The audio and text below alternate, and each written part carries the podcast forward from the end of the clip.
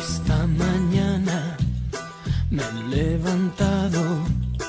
Oh, bella ciao, bella ciao, bella ciao, ciao, ciao. Esta mañana me he levantado y he descubierto al invasor. Oh, partigiano, bella ciao, bella ciao, bella ciao, ciao, ciao, partigiano, me voy contigo porque me siento aquí morir. Köszöntelek titeket a Kulturális Extázis 32. adásában. Én Mosolygó Miklós vagyok, és továbbra is radar alatt repülő csodákról számolok be nektek.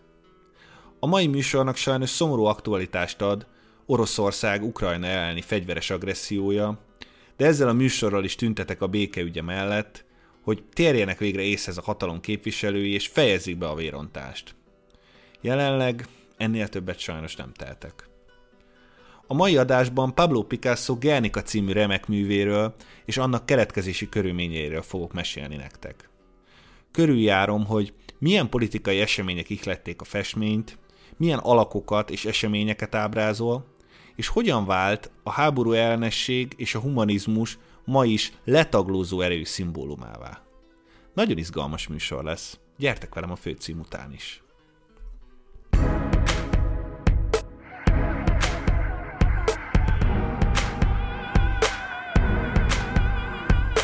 Ez itt a kulturális extázis. Szórakoztató elmélkedések a kultúráról. Radar alatt repülő csodák, ismerős egyenletek, régóta vágyott klasszikusok. Aki a foglalkozást vezeti, Mosolygó Miklós.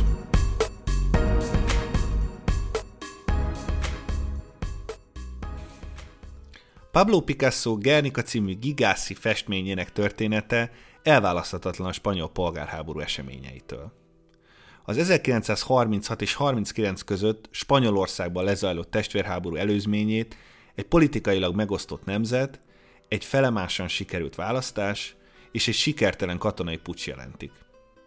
Az 1931. április 12-ére kiírt választásokat a köztársaságpárti szocialisták és liberálisok nyerték, miután majdnem minden tartományi fővárosban sikert arattak.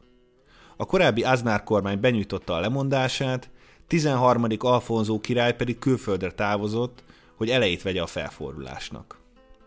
Az új kormány több kedvezőtlen döntés hozott a korábbi monarchista elitre nézve. A nehéz szociális helyzetben lévő mezőgazdasági munkások foglalkoztatásának körülményeit szigorították, sőt, a gépesítés helyett az emberi munkaerő alkalmazását írták elő számukra, magukra haragítva ezzel a fölbirtokos réteget. Az állam és az egyház teljes elválasztása mellett foglaltak állást, olyannyira, hogy az egyes északi tartományokban még a rendszeres templomi harangszót és az egyházi temetés megtartásának lehetőségét is betiltották. Nem csoda tehát, hogy, hogy a társadalmi feszültség hamar forráspontig emelkedett. A jobboldali katonai pucskísérlettel próbálta megdönteni a köztársaságot 1936. júliusában, de a kísérlet felemásra sikerült. A köztársaság pártiak megtartották Barcelonát, Valenciát és Madridot is.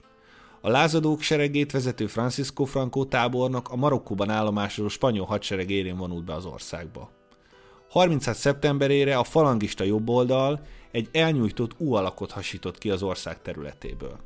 Sevilla, Cadiz és Toledo mellett a középső északi területeket is sikerült elfoglalniuk, olyan városokkal együtt, mint Coruña, León vagy épp Valladolid. Ezzel nem csak a hadsereg állománya, de az ország is két részre szakadt.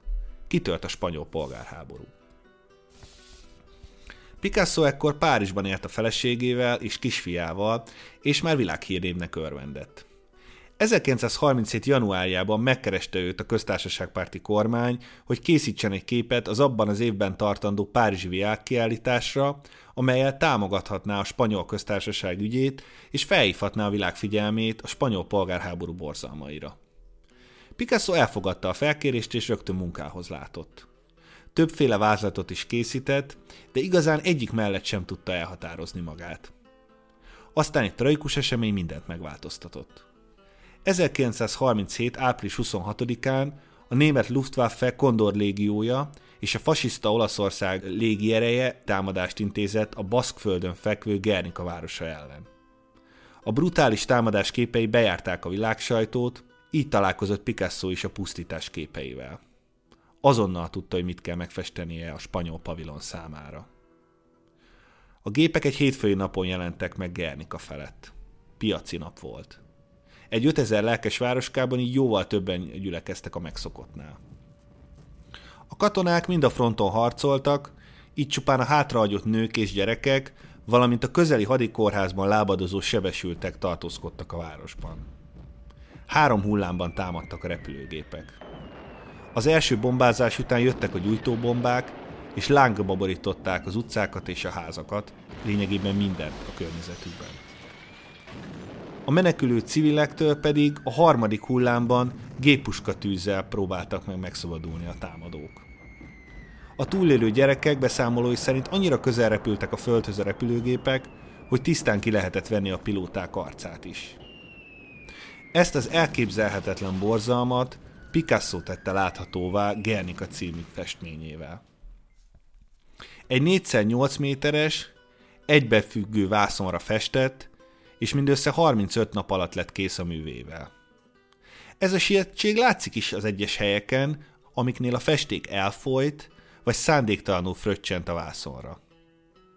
A hatalmas vásznon látható kompozíció zsúfolt, tele figurákkal és eseményekkel.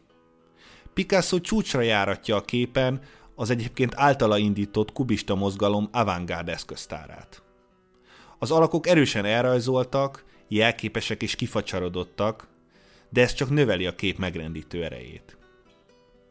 Egy zárt szobába kalauzol minket a művész, talán egy pincében vagy egy óvóhelyen járunk. A jobb felső sarokban egy kétségbeesett nő emeli a kezét az égnek, segítséget remélve. Balra egy riadt tekintetű nő a kezében lámpással világít be a borzalmak közé, mint aki túlélők után kutat. Alatta egy nő próbál szaladni a kiutat jelentő fény felé, de a mozdulata megbicsaklik, a félelem odaragasztja a padlóhoz. A kép középpontjában egy megbokrosodott ló vágtat. A nyelve kilóg a kimerültségtől és a kétségbeesett nyerítéstől. Felette egy villanykörte ég. A fénye a mai képregényeket idézők cikcakos módon van megrajzolva. Érdekesség, hogy spanyolul a villanykörtét jelentő bombíja kifejezés igen közel esik hangzásban a bomba szóhoz. A ló mellett egy elrepülni készülő madár körvonalai láthatók.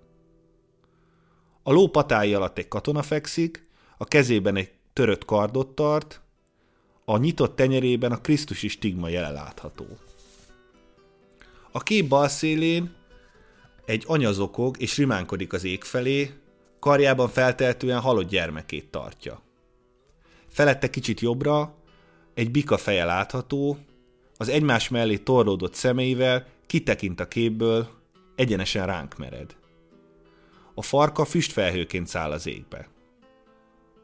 A képen látható alakoknak számtalan interpretációja létezik, és én szándékosan nem kezdtem el mélyen elemezni a lehetséges szimbólumokat, mert nem akartam ezt a játékot elrontani a számotokra. Picasso úgy látott neki a vászonnak, hogy lefestette azt egyszerű fehér falfestékkel, majd a felületre zúzott üvegtörmeléket vitt fel. Így a fehér területek szinte világítanak, míg a feketék egészen sötétek lettek.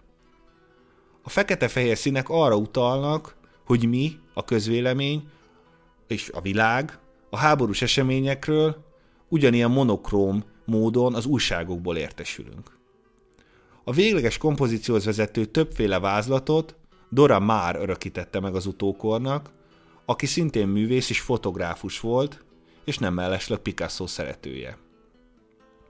A rekordidő alatt elkészült képet aztán kiállították a világkiállítás spanyol pavilonjában, de a megrendelők nem voltak vele elégedettek, túlságosan avantgárdnak találták, így egy másik pályázó munkája mellett döntöttek végül. A Gernika népszerűsége azonban a világkiállítás után növekedni kezdett. Világkörüli útra indult a kép, járt Brazíliában, az USA-ban, a Skandináv országokban és az Egyesült Királyságban is.